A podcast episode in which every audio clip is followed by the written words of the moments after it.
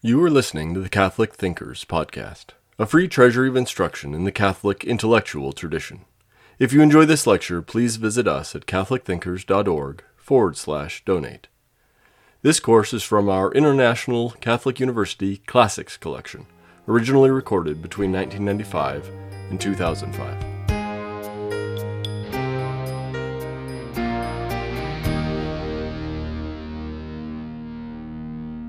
Before we begin to read Latin text, I want to cover a few more elements of the language, namely participles, imperatives, subjunctives, and pronouns.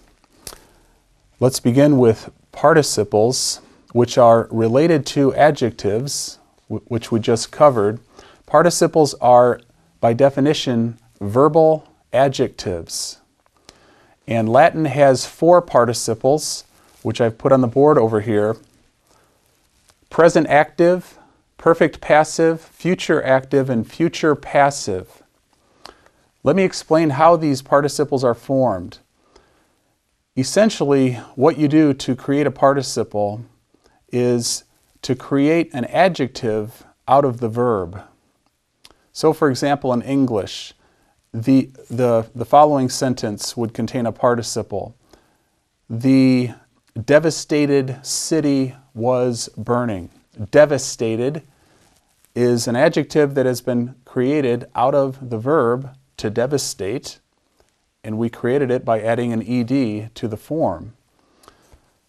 Here would be another participle. The conquering general was riding across the plain. Conquering is a participle. It's created from the verb to conquer, and it describes the general who was riding across the plain. We, we formed that participle by adding ing to the form. Well, in Latin, you essentially do that with the verbs. You create adjectives out of the verb forms. The present active participle is formed from the present stem of the verb. Remember, the present stem is the second principal part minus the RE. You drop the RE off the infinitive, and there you've got the verb stem, the present stem. You begin with the present stem, and then you add ns and ntis, nti, ntem, inti. You essentially create a third declension adjective out of that verb. Remember the endings for the third declension. Is, e, em, a, ace, um, ibus, ace, ibus. You add those third declension endings to the present stem, and that creates the present active participle. For example, for our verb paro, I prepare. Remember the principal parts. Paro, parare, paravi, paratum. The present stem would be para, P A R A. If you add ns to that stem, you have parans. That's the present participle, the one preparing. Or for the second conjugation verb moneo monere, the stem is mone, add ns, and you have monens, the one warning. And then that form, that participle form, declines just like a third declension adjective. So the present active participle is a very frequent one in the Latin language. The perfect passive participle you already know. That is the fourth principal part. The fourth principal part of the verb, and to that part you simply add first and second declension endings to create the participle system. You're creating an adjective out of that verb. So for the verb paro, parare, paravi, paratum, the fourth principal part is paratum. That would decline as a first and second declension adjective, paratus aum. That is the perfect passive participle. It translates as prepared, and that would be your adjectival form. Remember, as a reminder, the first declension adjective or first declension endings a, I, I, am, a, I, arm, is, as, is. Second declension endings us, i, o, um, o. e orm is os is. Second declension neuter, um e o um o, a orm is a is. So the perfect passive participle is fairly straightforward in its formation, especially for anyone who knows the principal parts of the verb. The future active participle is also formed off the fourth principal part, paratum or monitum. You drop the ending off the fourth principal part, add UR, and then add first and second declension endings, and that creates the future active participle. The key to identifying it is this UR. I always remember the future active participle by the, the old uh, slogan that the gladiators in the arena recited just before they began their combat Morituri te salutamus Caesar. We who are about to die salute you, Caesar. I had a professor in college who used to recite that right before he would hand out midterm exams and final exams. He said, The looks on your faces reminds me of what the gladiators used to say. But morituri, that's a future active participle. We who are about to die. The future active idea is found right there in that you are form. So, an example from, from paro, the future active participle would be paraturus aum, the one who is about to prepare. Future active. The future passive participle is formed off the present stem of the verb, just like the present active. So, two participles are formed off the present stem Two are formed off the fourth principal part. To the present stem, you add nd, and then you add first and second declension endings. A future passive participle would be agenda, agenda. I always think of the, the word agenda. What is an agenda? Things to be done. The to be done idea is the future passive idea. It's going to happen in the future and it's passive, it's not active. ND is the indication of a future passive participle. So for our verb paro, parare, the stem is para plus nd plus first and second declension ad- adjectival endings. Parandus, the one to be prepared, or that which is to be prepared. Okay, that's a brief introduction to participles. Now let me briefly explain the formation of imperatives. Imperatives are commands. How do you speak commands in Latin? How do you give commands? There are, there are two forms of the imperative in Latin the singular and the plural. And I've identified them here by conjugation first conjugation, second conjugation, third, third io, and fourth. The singular imperative is formed simply by lengthening the vowel from the verb stem. So, remember paro, parare. The infinitive is parare. Drop the re. You've got the stem. You lengthen that vowel, para, and you've got the singular imperative, prepare para. The plural, you add te to that same stem. Parate. That means you're commanding more than one person. Parate. Second conjugation is the same. Monet, warn. You're speaking to one person. Monete, warn everyone. You're speaking to a plural number of people. Gaudete, rejoice. It's a plural imperative. So you add the te to the stem to form the plural imperative. For the third conjugation, as always, the third is the tricky one, slightly tricky. Normally, what you do to form an imperative singular from a third conjugation verb is you add an e to the stem. So for the verb scribo, scribere, third conjugation, scribe means write. Scribo means to write. Uh, another example of a third conjugation, mitto, mittere, to send, mitte, with an E, send, that's a command. Credo, credere, to believe. Crede, believe, a, com- a singular command. However, there are four important exceptions to the formation of singular imperatives in the third conjugation, and these four exceptions are the verbs dico, duco, fero, and facio. And a good way to remember these is the following ditty.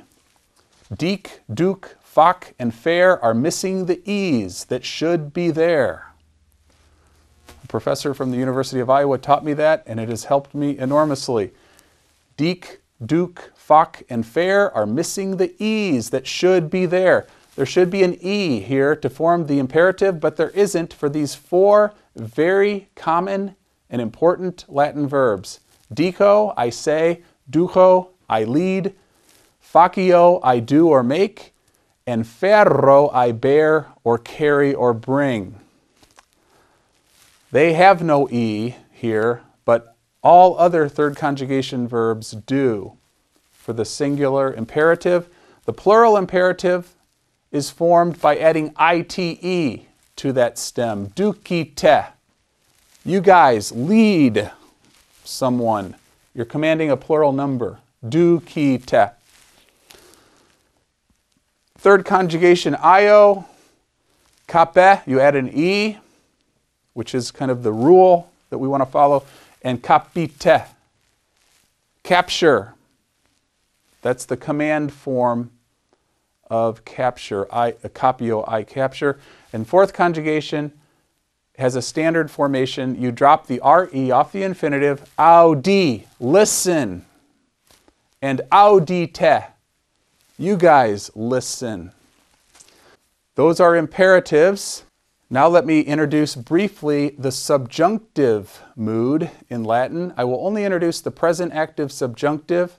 There are other subjunctives as well, but I would at least like to introduce you to the formation of the present active subjunctive.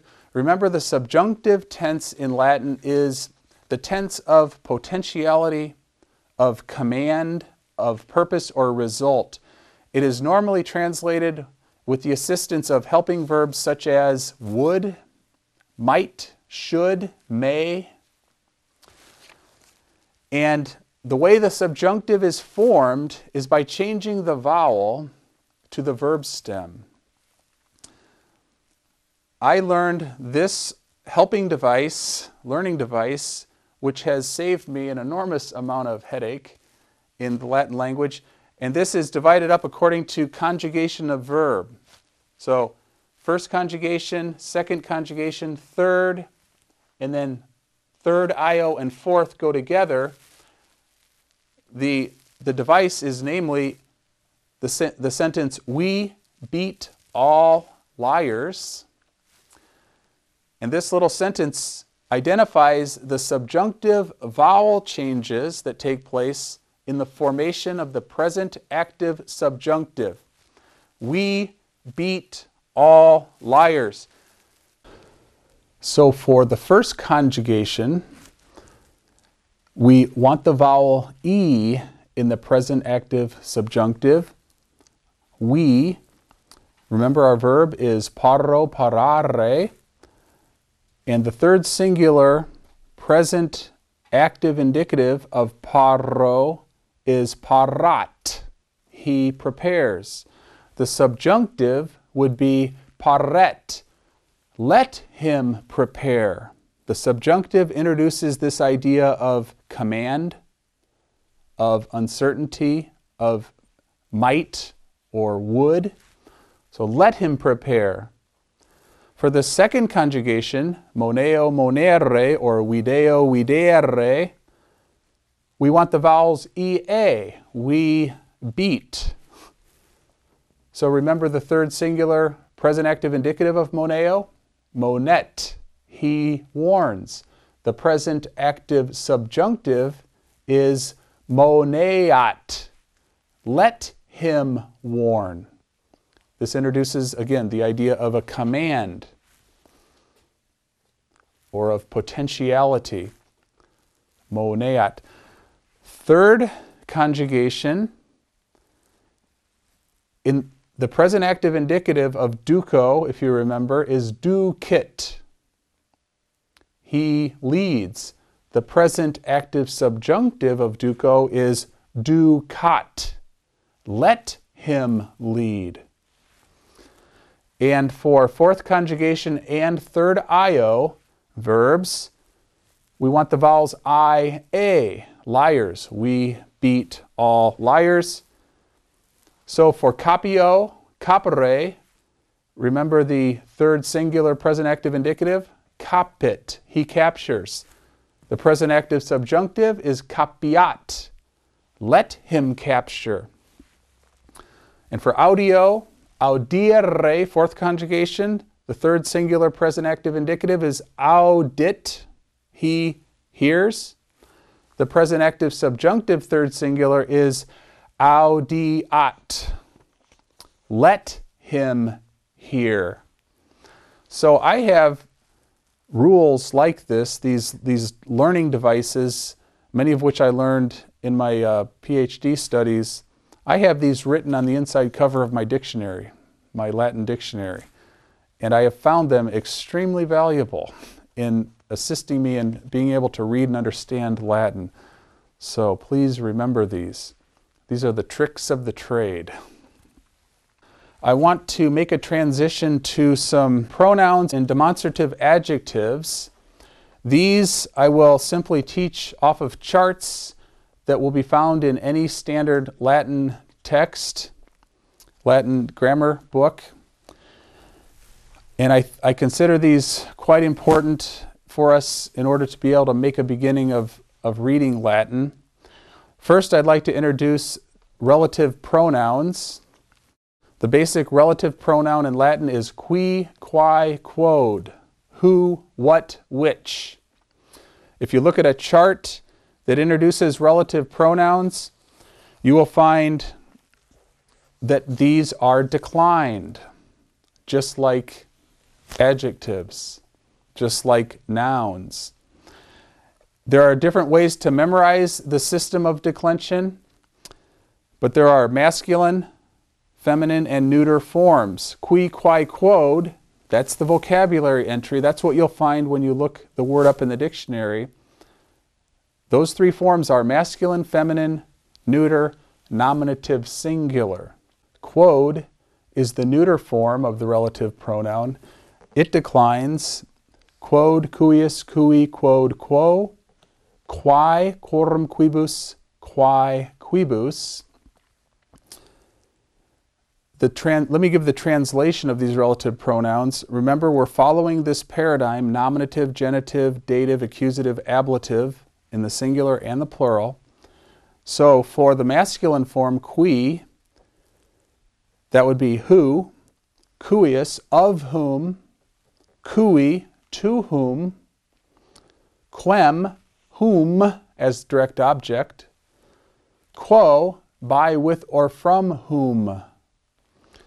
And then for the plural, qui, who in the plural as subject, quorum, of whom, quibus, to or for whom, quos, whom as direct object in the plural, and quibus, to, by, with, or from whom. Let me briefly run through the demonstrative pronouns hic, haec, hoc, this or that, hic, this. And these demonstrative pronouns can also be translated as pronouns, he, she, it. The declension is hic, huius, huic, hunc, hoc, he, horm, his, host, his in the masculine. So that translates he or this one, of this one, to or for this one, this one as direct object, by, with, or from this one. And then haec is the feminine, and the neuter is hak. And the, that declension has to be memorized. And finally, the personal pronouns, ego, I, declines as follows ego, mei, mihi, me, me.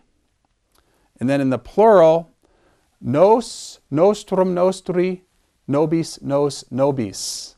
That is, I, of me, to me, me, by, with, or from me. And in the plural, nos is we, nostrum, nostri, of us, nobis, to or for us, nos, us as direct object, nobis, by, with, or from us. And then for the second, second person pronoun you, the declension is tu, tui, tibi, te, te.